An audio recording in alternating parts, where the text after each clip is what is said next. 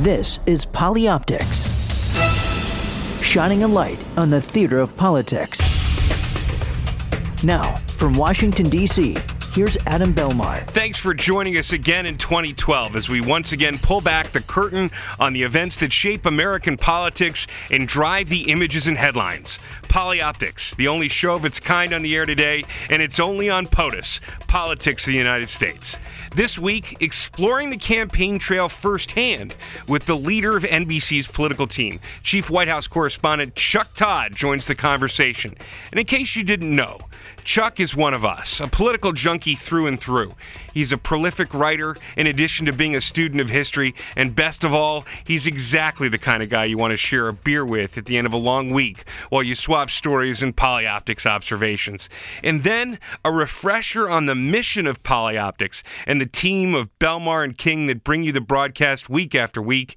As we enter our second year here on POTUS, Josh and I discuss the roads that led us to politics, visual stagecraft, and public service. Happy New Year, Josh King. It's great to have you here.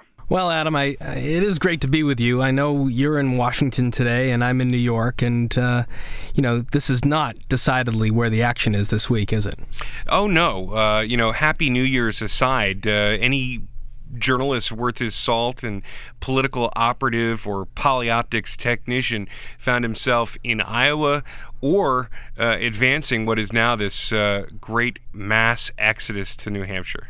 I mean, so many pre- previous cycles, uh, whether in campaigns or at the White House, I have had a chance to be in Des Moines uh, and to maybe travel out to any of the 99 counties and make those long road trips over those sort of long farm straight highways. And then, you know, the, the voting gets done and you pack up and you fly immediately to Manchester, and the, the local staff has been busy working up their events, which have a very different patina. I mean, you go from being sort of diners and farms to sort of the seacoast in Portsmouth or the university towns like Dartmouth or the North Country like Berlin and Gorham.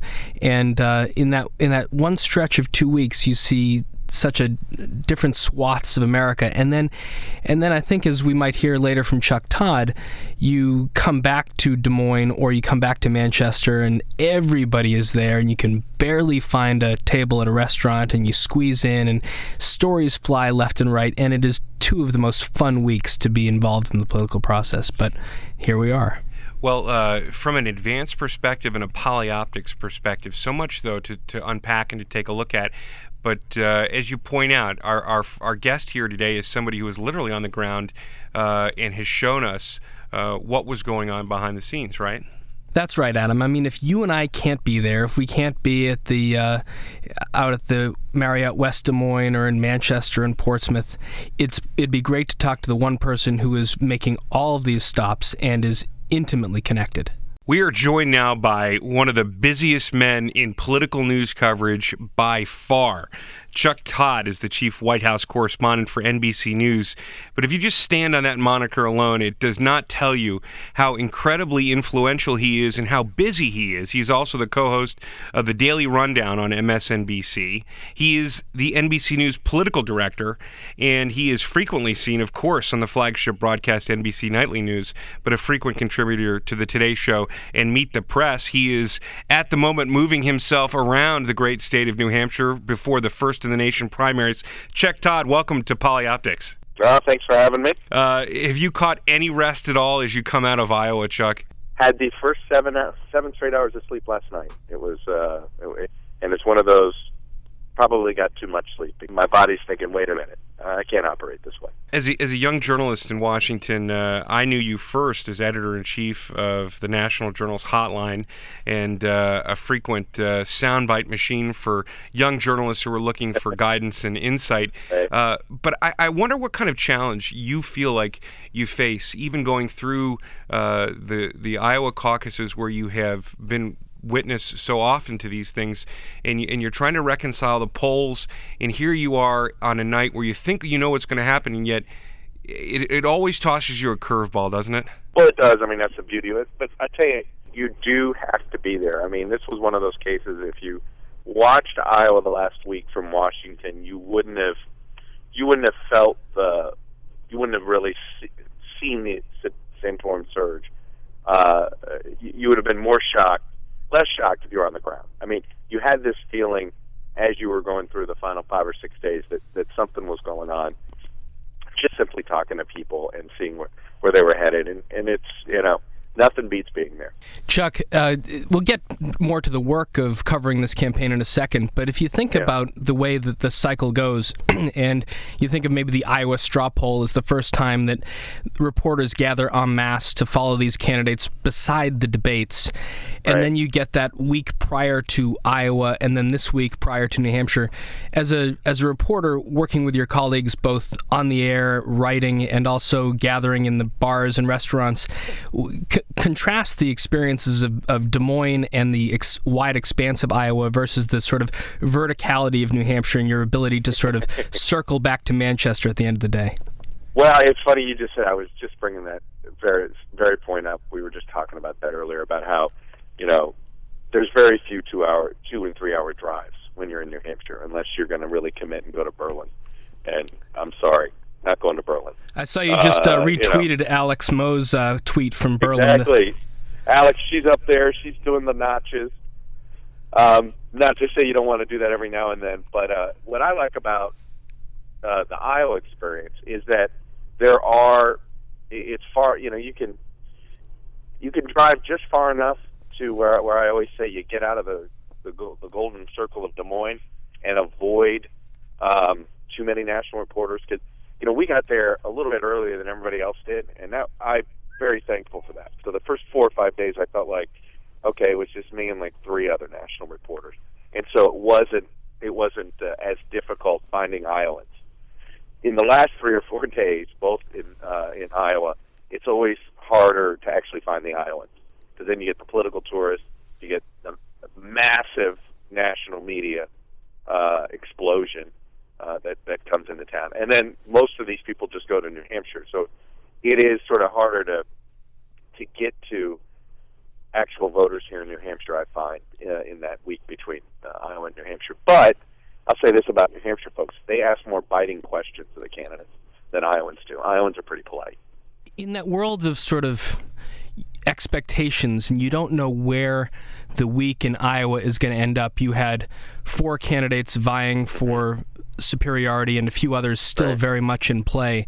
Is there a sort of letdown getting to Manchester when sort of the inevitability of a Romney triumph is clear? It might, might be clear to people who watch this from the very beginning, but to but to the excitement level of of consuming what you and your colleagues put out, do you feel a bit of a letdown that maybe the the uh, run up toward Christmas and the fact that anything p- was possible is now more inevitable? You know, I, I thought I was going to from getting here, uh, and I'm finding it not to be the case. I mean, I guess one reason is is you the experience of New Hampshire is what it always closes. I don't care who the front runner is. It always weirdly closes at the end in some form. Now, what's the definition of closing in this case? I mean, when Romney's got a 30 point lead, you know, winning by 15 should be a, uh, an impressive victory. But you know, you could argue that second place means something, particularly if it's a Santorum, and particularly if he gets to 25. You know, if he got to, if it's 40-25 on Tuesday, well then, you know, this is a guy who was literally sitting at four percent uh, in New Hampshire polls the day before the Iowa caucus. Uh, 21 point growth or something like that, 20 point growth in a week, uh, tells you that there's something going on. And so yeah, I get I hear what you're saying, but the experience in New Hampshire, the doubleheader debate weekend that we've got coming up, and the fact that New Hampshire voters have always shown that they sort of they sort of almost like to uh, respond in a way that uh, confounds us that sit here and cover them.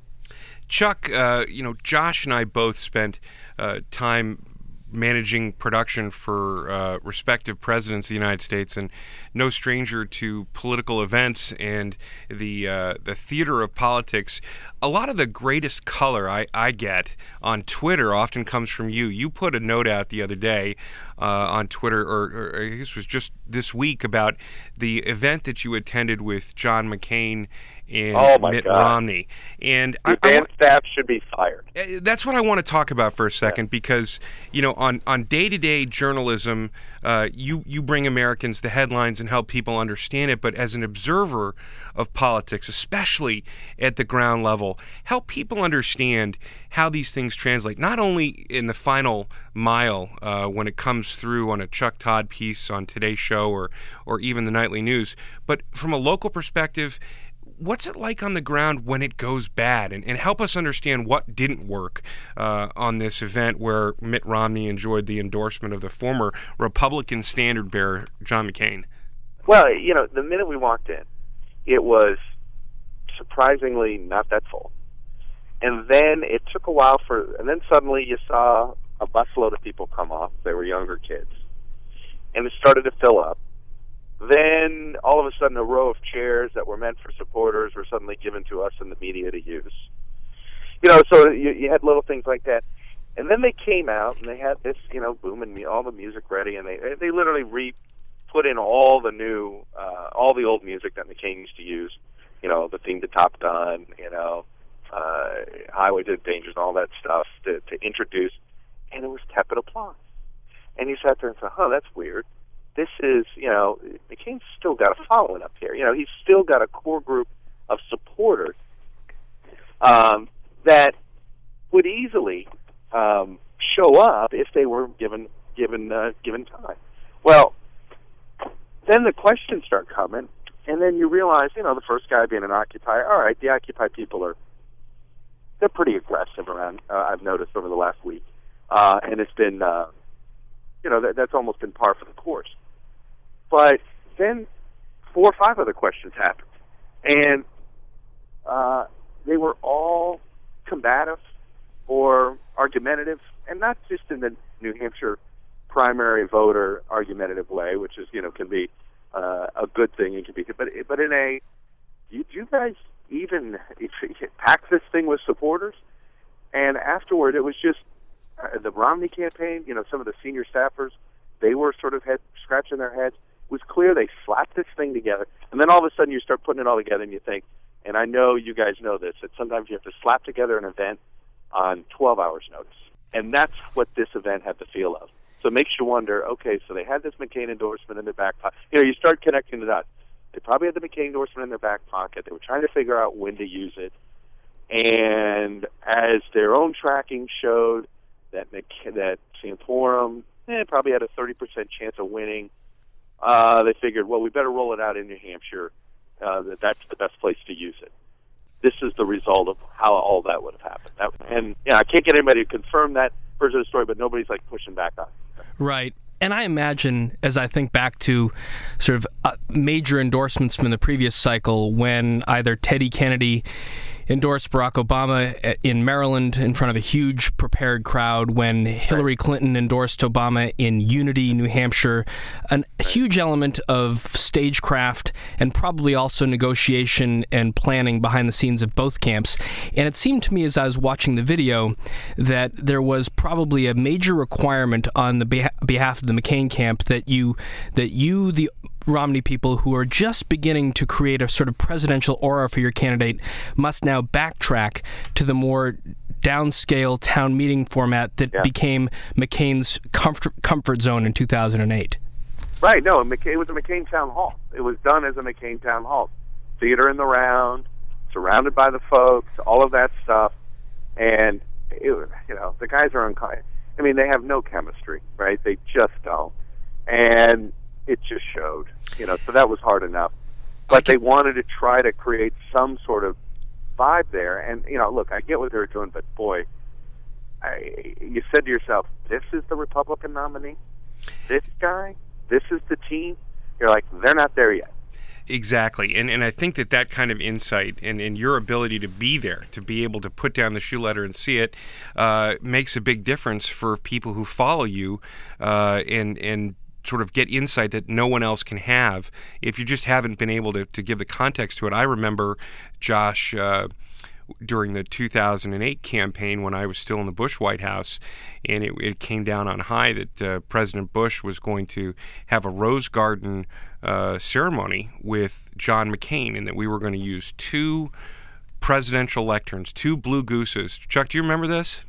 Uh, I do remember the event. Yeah, when it was it was, it was lackluster, and, and what dominated the headlines. But it was that, meant to be, right? I mean, it was meant to be. Although it ended up sending the message that I'm sure nobody wanted sent, which was, well, it's a reluctant endorsement. McCain doesn't want to highlight it. Blah blah blah.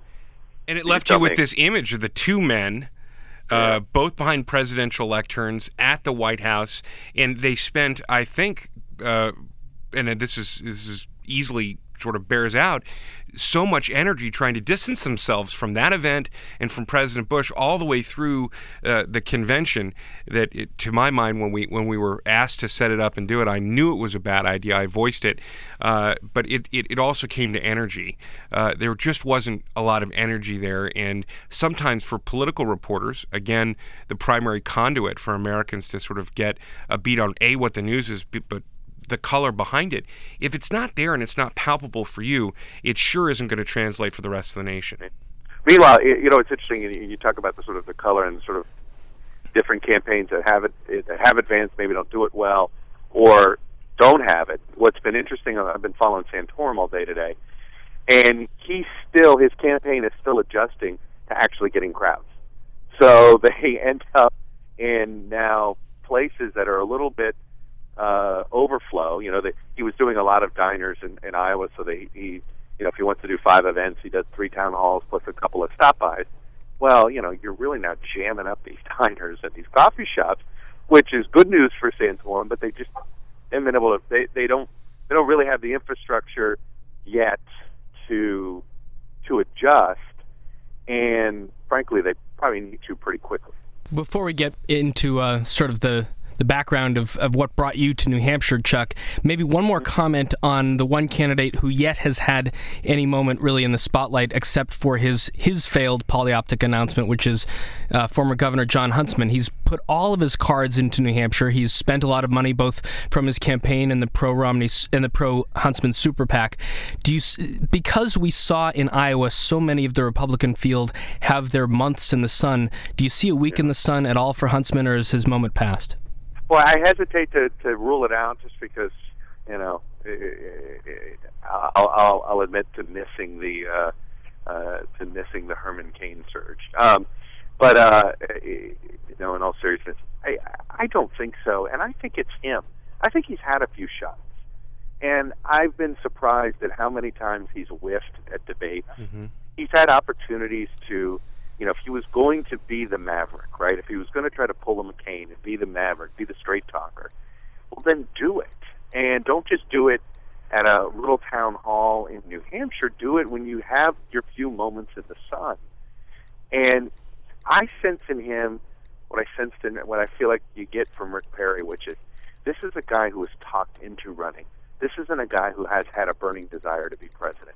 And I tell you, the one thing I've learned, and I'm sure you guys believe this as well. If if the candidate themselves just hasn't been dying to be president their whole life, then it'll the campaign will come apart at some point. I don't know when, I don't know how, but it will because it, it, that that means they'll not be able to handle a rough patch, or they'll not be able to handle uh, the long days or the long hours, or they'll just fail to prep themselves, or they're just not natural talents at it and won't figure out how to how to make up for that. And I just get the sense with Huntsman that I don't know if he wants it bad enough. It's very interesting that you say that because one of the things I wanted to know from you, uh, the polyoptics of what I think was just this horrible moment uh, on uh, the night of the Iowa caucuses where Rick Perry stands up, pulls out a letter, reads it, it's yeah. fairly emotional to him, and caps it off with this I'm not sure. I'm going to go back to Texas and see if there's a, a path forward which left everyone with this perception that he wanted them to have, which was that he's seriously thinking about throwing in the towel, and then less than 24 hours later, uh, it's it's sort of the schizophrenic. We're on our way to South Carolina. This is this is just horrible stagecraft for a presidential candidate, isn't it? No, it is, and it you know, how has he not sent the message that he's not, you know, that he's not into this. That you know, unless it's easy, he's not going to do the hard work. So, I I will be surprised if if he even gets that much traction in South Carolina. I mean, sure, he might spend a few dollars, but you know, I, and, and look, I know that probably people are ecstatic that Perry's going to go. Anything to split up the vote down there, but voters voters know, voters know they have a they have a pretty good sixth sense about this stuff, and you'll only see his support continue to drop. I guess. I found Chuck in the past uh, few days of this week that your uh, transition from Iowa to New Hampshire and the reporting that has been done sort of defines really the role of the new uh, White House correspondent, political correspondent uh, for the major networks. I mean, you went from being on the air late at night recapping the results uh, after Iowa to uh, coming to New Hampshire, covering the Romney McCain endorsement, then sitting down or actually standing up in what looked like a holding room with McCain for an extended interview some of the highlights of that interview got onto Nightly and Today Show and Morning right. Joe. But then when you had your your own forum and the Daily Rundown, you could play it in length, and then the whole thing was available online. Now, this is a very different role than uh, David Gregory, David Bloom, Brian Williams, Andrea Mitchell when they are the chief White House correspondent. We, we're we're just curious about how you are managing to fit it all into a 24-hour day. Well, I mean, it's sort of a. I mean, one of the things is you know, it's not just multitasking, but you also you know it's using doing one thing and thinking about multi-platforms, right? So in the case of the McCain interview, you know, in a weird way, also it helps you land interviews because you can say, "Hey, I can get it to you on three or four places," you know, and I can promise you, and I can tell you how many campaigns these days are happy that you can that you'll run an unedited version somewhere. That's right. right. You know, it takes away the mystery of editors and the mystery of of well, you know, we took that out for this or that, you know, and they can claim that you're being biased. So it's like, look, it's all there if you want to decide to carve it up and see that think we carved it up the wrong way, well, look, you can you can make that judgment, but you know because we're going to give you uh, we're going to give you the raw material. So that that's one thing. Um, as far as sort of how the to me that you know it, it's the pol- you know the politics of policy fights and the politics of campaign fights. Uh, they're the same thing. They're re- related. They're interconnected, and, and you know I think it makes each job easier to be able to sort of do both. That makes sense uh, because that that's sort of how Washington works, and it may not be what some people want to hear. You know, everybody's like, "How we gotta get the politics out of Washington?" Well, well, then you know, let's stop being a democratic republic. You know, I mean, that is what Washington's about, for better or for worse, and it's just about, you know, you just want a, a clean fight on on the political front, whether it's on the campaign front or on a policy argument. You know, Chuck, I spent uh, years at ABC News uh, producing and running the Washington office of Good Morning America, and later this week with, with George Stephanopoulos. And I remember in 2007 uh, when you when you took over uh, the duties at the White House uh, and um, becoming NBC News political director, I thought to myself, there's no way that the Chuck Todd I thought I knew was going to be able to do all of this, and yet you've done even more. And the the leadership that you you have within the network is the stuff that's so striking to me. We talked to Antoine Sanfuentes, the Washington bureau yeah. chief, and your colleague a little bit about it. You guys seem to have uh, a, a, great family uh, environment there where everyone is working together. And, and because of that, you have the ability to crank out the daily rundown, to be able to serve in a leadership role uh, and edit first read. And you get all of these little pieces of uh, added value across these platforms. But if you're if you're out there and you're looking, as we often do, for these elements of polyoptics, this ability to read us in behind the scenes and get a feel for what you saw and in, in some of the background uh, information that you gather, I don't see other people effectively doing that. So that's a big compliment to you. But as you look across 2012 are you guys doing even more? Are there more innovations that you're looking at to bring all of us on the trail and sort of benefit from what you say day in, day out? Well, one of the things, I mean, look, we have we have some advantages that are just we can call them lucky. You know, uh, or, or having a cable channel, having a website that has tremendous traffic that based on MSN, right? MSNBC.com. Uh, you know, there's basically two major web portals out there, right? There's Yahoo and there's MSN, and it, allows that. So I mean, we're sort of we you know have that cable channel. Our competitors don't. So here we have this sort of two things we're able to do. So we're able to quote save money and provide multiple platforms and sort of you know take uh, use our resources in a way and spread them spread them out. So for instance, you're asking about new things that we're doing. I mean, one thing that we have this cycle that we didn't have last cycle so is with our embeds this time.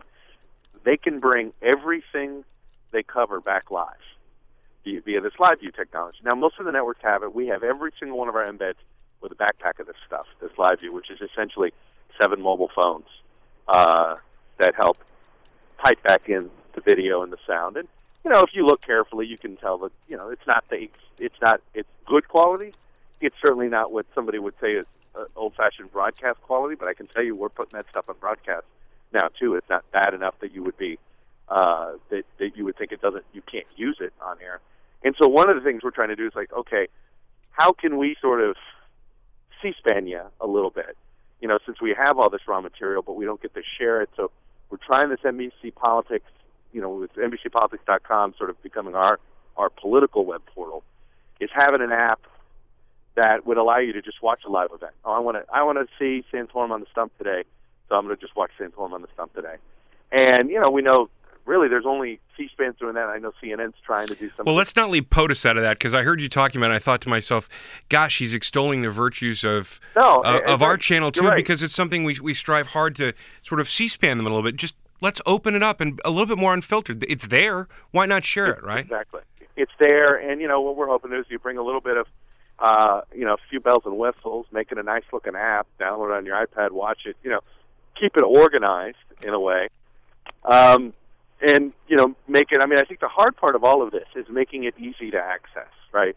Where it doesn't feel or easy to use for the, for the, for the average junkie. And I think that that's always been a little bit of the challenge on all of these, uh, on all of these new things. And so, you know, we're going to do the same thing with putting all the stuff that, all the technology that we're messing around with on election nights, you know, uh, whether it's doing the what if game on 270 electoral votes, all that stuff, to try to throw all that stuff in there too, and you know, just to put it all in one place, right? Which is the old hotline motto: one one one stop shopping when it comes to politics. But just doing that in a way that just takes everything that we're bringing in and just makes it available to everybody and cost effective to gather and distribute as well. I mean, it it always was uh, frustrating to me working in the Clinton White House, where we would plan uh, elaborate events either in the continental 48 U.S. Yeah. or uh, or overseas. Some of these more exotic places that we went to, like China and Vietnam and right. and Russia and more remote places, and you know you you would watch the White House produced feed of the news coverage, and in some of those days when you knew that with all the security and military personnel that was being brought to bear to actually make this moment happen, that the most Americans would actually get to see would be maybe 15 seconds of a voiceover if it wasn't deemed all that well, newsworthy. Well, I can tell you this on the on the foreign trips, this is still this is still an issue. I think the Obama White House would tell you that. I could say, I mean, simply a there's there's the interest issue, right? Which is the interest in foreign coverage is, is, is simply waning, even with the you know, especially after first years of presidencies. I think there's always interest when presidents go overseas. First time presidents do stuff overseas, there's interest, and then that loses that that wanes. But also, you know, it's just the time zone. So what if you can bring it live at three o'clock in the morning Eastern time? Todd, you know, and I think that that's got to be frustrating as well. I think for for for uh, for the folks that work in the White House. Chuck Todd, uh, Chief White House Correspondent for NBC News, uh, joining us here on Polyoptics. I want to take a turn towards the personal for a second, uh, just to give people a little bit of an insight into you, you know, beyond you, the professional. Uh, you're married, you, you have a, a, couple of children, you're, you're part of our community here in Washington.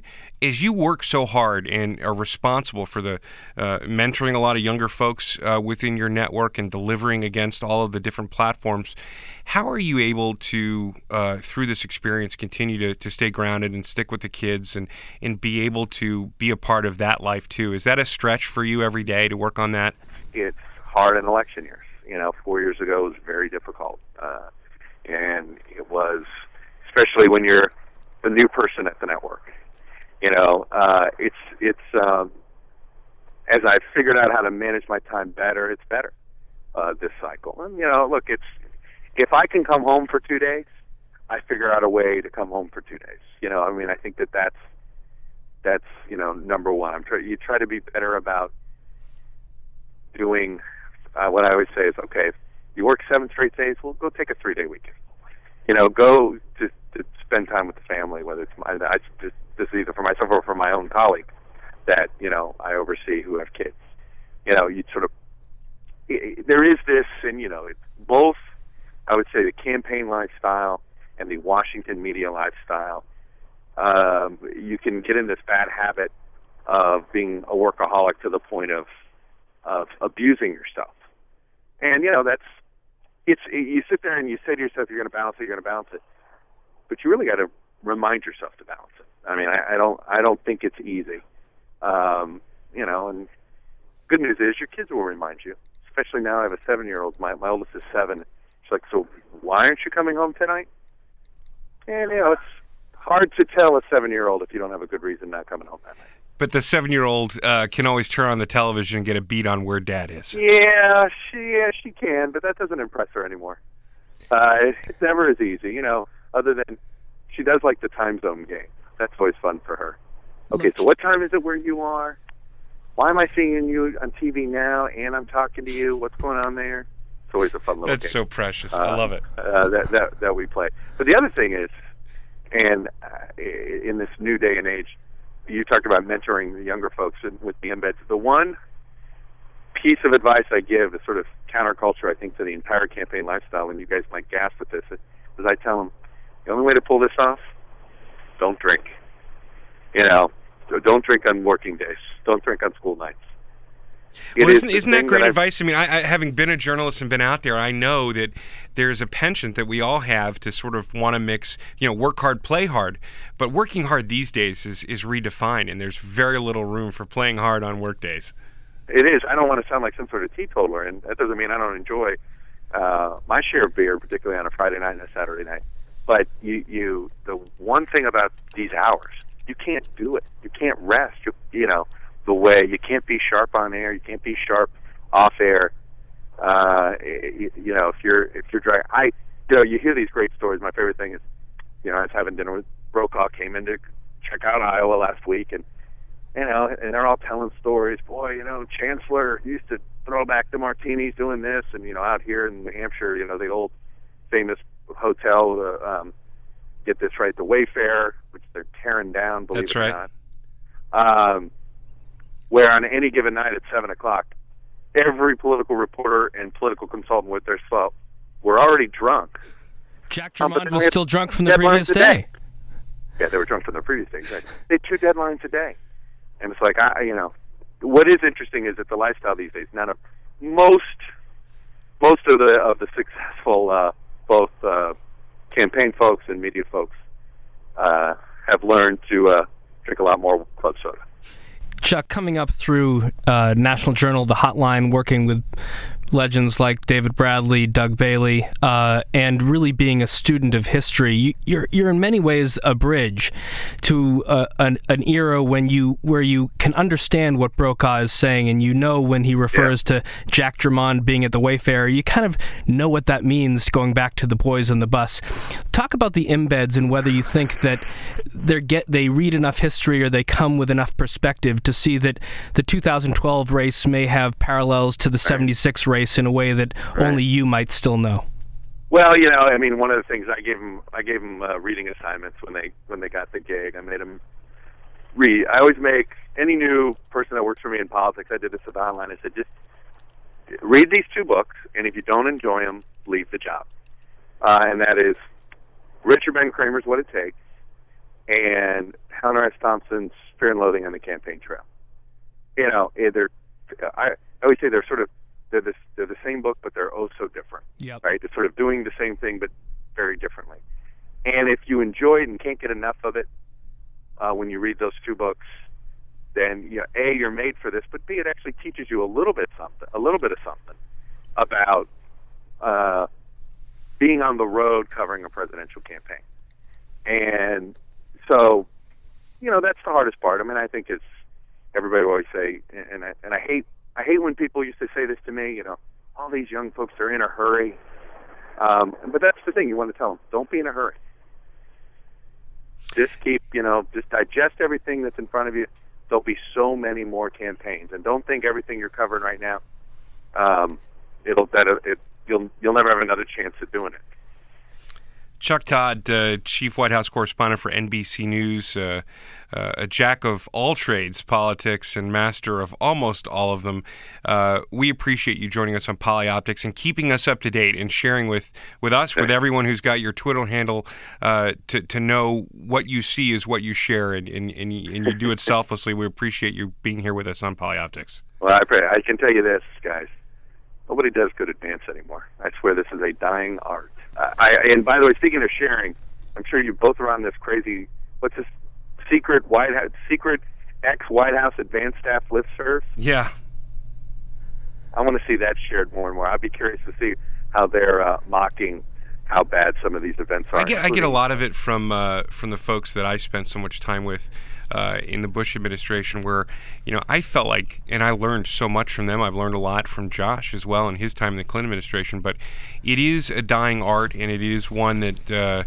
I mean, I, just to, to, we're we're trying to wrap the segment up with you, but I want to share with I people. Apologize, no, that's yeah, all right. It, it, it's important because you know that that kind of uh, lackluster advance work, that idea that uh, these images and and the energy and the theater of politics will translate, uh, was was on full display with the horrid.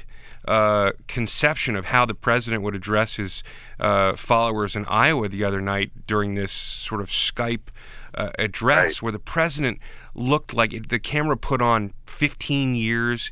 He looks like somebody locked him in a closet with a flag behind him. The audio was horrid, and I, I wonder sometimes, even on the on the campaign front.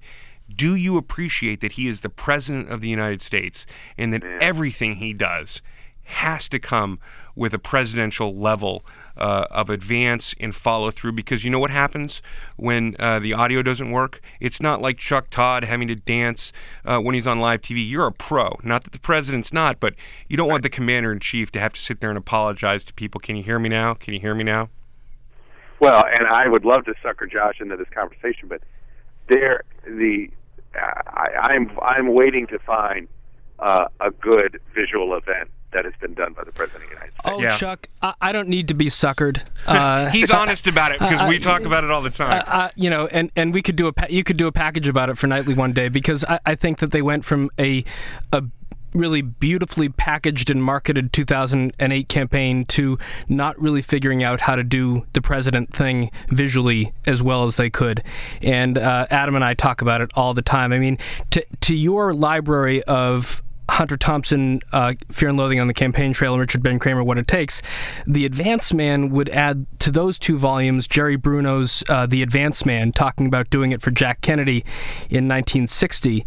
And, you know, when, when also a young advanced person has the chance to work with a Jimmy King at one of the conventions at the podium or learn from a guy like Mort Engelberg, producer of Smokey and the Bandit movies, you understand that this is an, an art form. This is about uh, this is about the human drama of of the campaign trail. This is about angles and lighting and sound and motion and props. Right. It's all about movie making that people today just don't understand.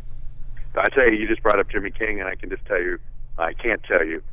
At least two funny stories Brokaw told me at dinner the other night about Jimmy King, but I'll leave it at that. But when you worked on the on Team Kennedy, you have good stories. You certainly do. all right, we will be back in touch across the uh, the 2012 political year. Chuck Todd, thanks for being on All right, guys. You got it. Thanks for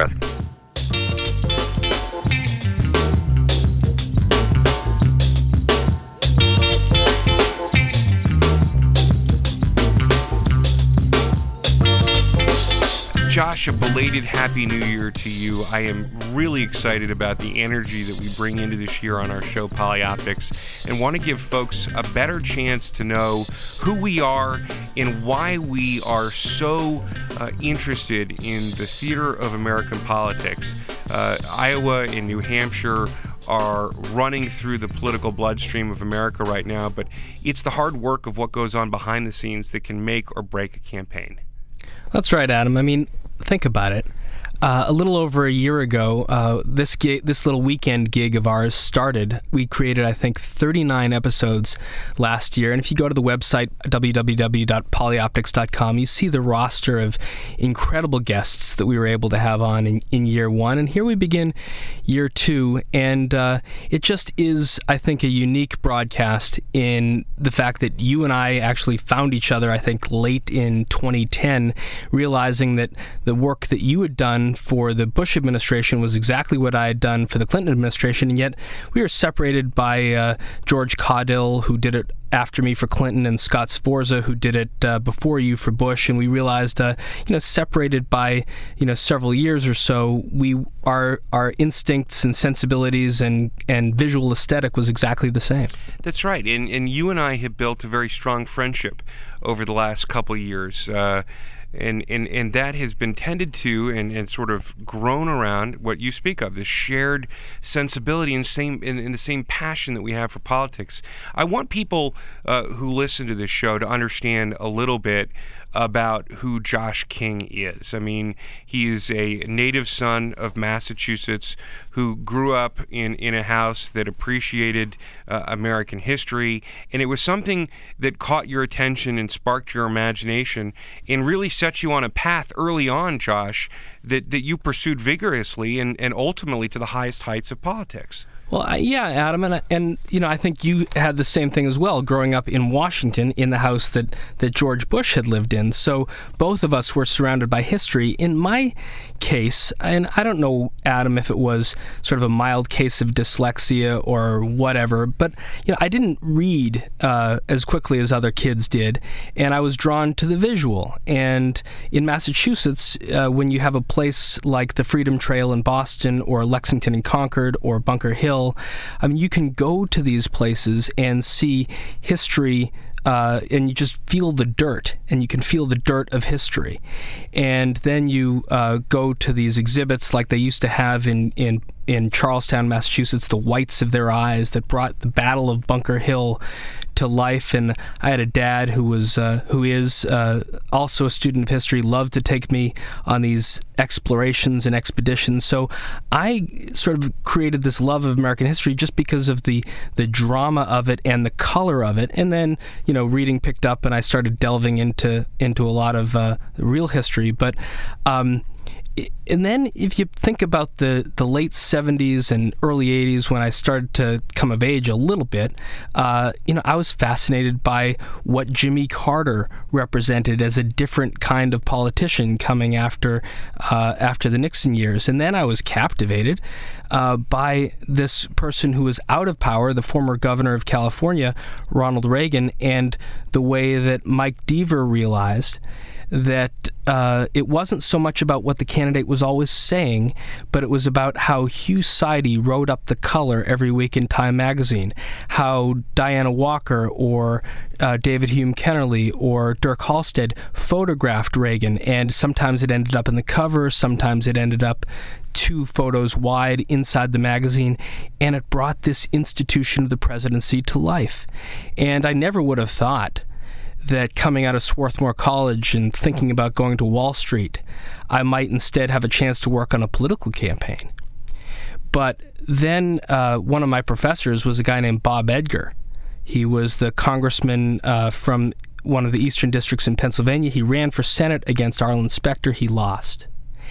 And then he took over the uh, fundraising apparatus for a presidential candidate in 1987 named Paul Simon, senator from Illinois. And Simon was always going to be one of those favorite son candidates in Iowa, and maybe he could have caught fire. But he gave me a chance to come to move to Washington, and then move up to New Hampshire to be this uh, have this weird title of director of scheduling and advance. And I found in this work of advance work that finally in American politics, they actually pay your way to go explore parts of the country that you'd never seen before check into hotels in these weird towns, meet people who had the best of intentions and would take you in and treat you like a son, and you'd learn so much about America just with the mission of putting on a political event. it, it's fascinating to me hearing you tell that story, especially the bit that you mentioned at the beginning, because it's something that we share, and I don't think I ever uh, appreciated it or understood that it may have uh, been a, a, very early visual beginning for me as well. Uh, really slow.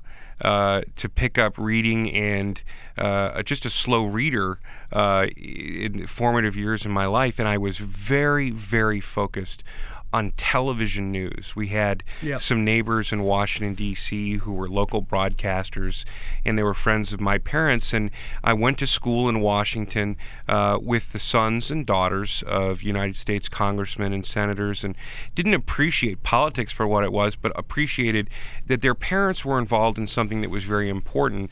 And as I got a little bit older and shared this this focus on the news with my mom, uh, and we'd watch together every night. Uh, Peter Jennings was our broadcaster of choice in the Belmar Max household. Robinson, Frank Reynolds. Absolutely. Uh, I decided early on that this is what I wanted to be and this is what I wanted to do.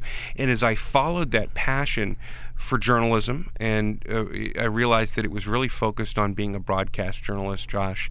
And uh, it was somewhere in my early career as a journalist that I understood uh, finally the difference between being a television producer and being a journalist. As, you heard uh, Chuck Todd, who's a journalist first, last, always. Uh, Adam Belmar was a television producer. Of course, I, I was a journalist as well, but it was the idea that there were so many moving parts that required attention.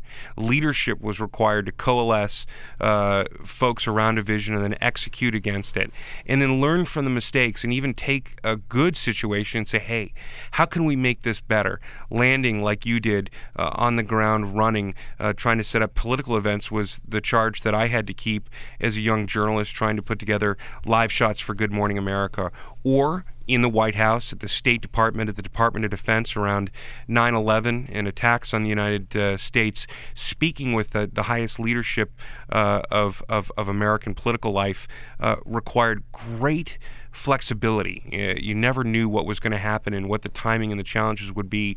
But I, I quickly developed this reputation for being someone who could handle uh, those kinds of. Uh, um, variables and, and, and keep a good uh, head on his shoulder and, and lead people to a resolution that was acceptable on all sides. And it was just serendipity that I ended up moving over to the Bush White House.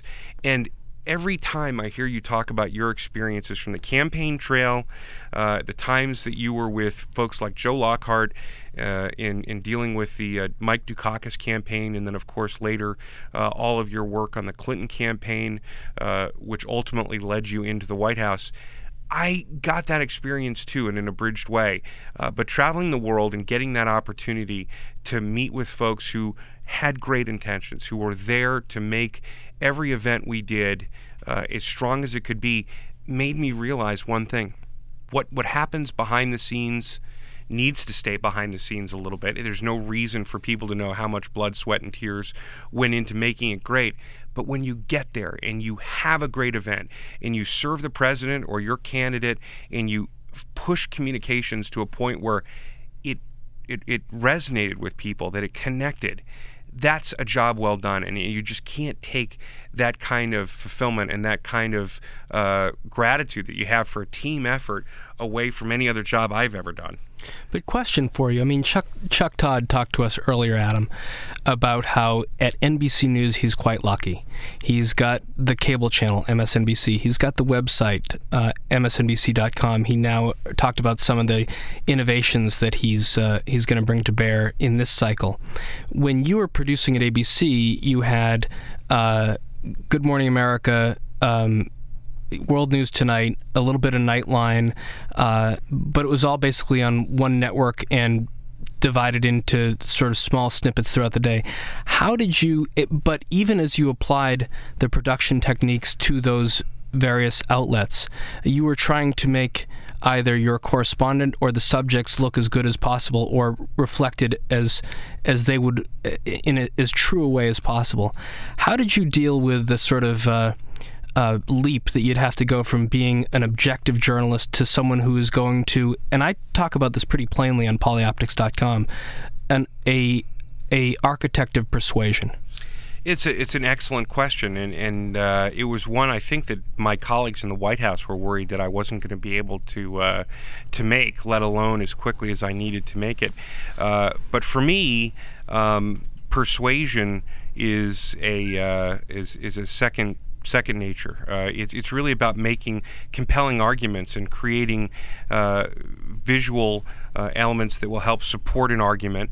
We, we essentially do that as television producers so often as you're trying to tell a story and make sure that even as you try and represent both sides, that the topic is one that resonates and to be able to serve the President of the United States for me was not uh, so much a political uh, calling. I, I, mean, I'm clearly a Republican and somebody who voted twice for George W. Bush and has to this day the utmost respect uh, for our 43rd president.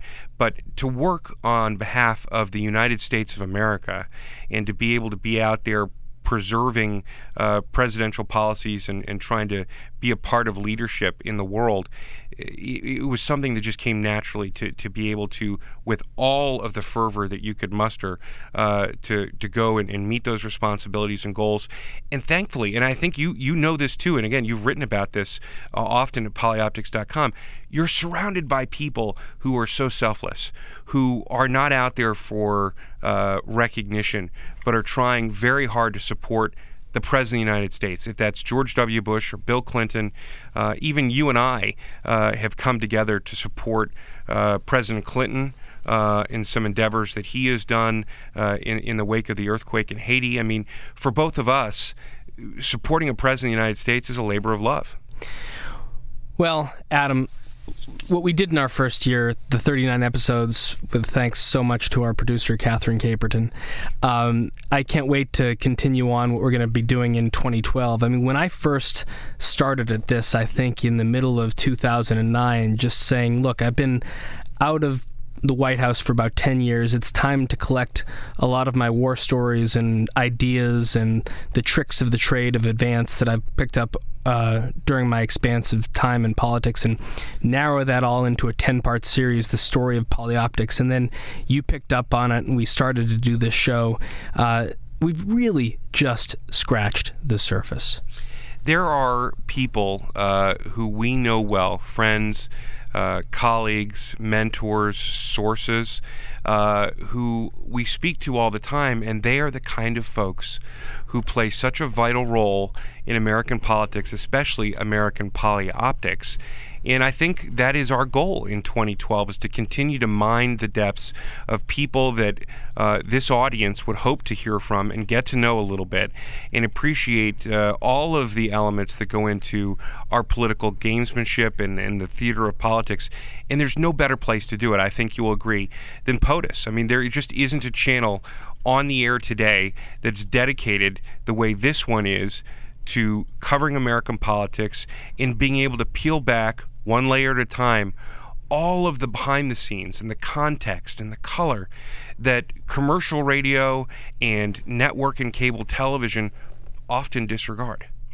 That's right. I mean, Chuck talked a little bit about uh, what he's trying to do with some of their web properties, but as I drive around uh, and listen to Channel 124 POTUS, and I hear not only our show, but all the other programming, and then I hear these live events, the raw feed, and I, I just eh, become much a much more active participant, and as do all the other listeners in the political process, if I'm getting more of it than just the two and a half minute package designed for the nightly news. So, my admonition, my hope, my request to our audience as you stick with us and hopefully give us your suggestions. We've listened to you through 2011. We have included you in this show. Is share your thoughts with us. Share your thoughts with POTUS. You can find us on Facebook at Polyoptics. And POTUS Politics on Facebook as well. And as you get a chance to go back to polyoptics.com, where Josh has done some of the most interesting writing that I uh, have ever seen on the topic of polyoptics and the and the value that we add every week. Uh, it's a place for all of us, and we, we, ask you to come join us, share your thoughts, and help us bring you the best show we possibly can. Uh, we're constantly seeking out uh, new folks to bring on this show, coordinating with Catherine Caperton, again, our producer, who is Josh, you should know, on her way in the coming week to New Hampshire. So there will be part of the Polyoptics team uh, reporting from up there. Uh, we, we do it for the only reason we could do it. It's because it's who we are and what we love to do. Couldn't have said it better myself, Adam. If only I could put it in a visual. Great to be with you as usual. We will see you next week here on POTUS. This is Polyoptics.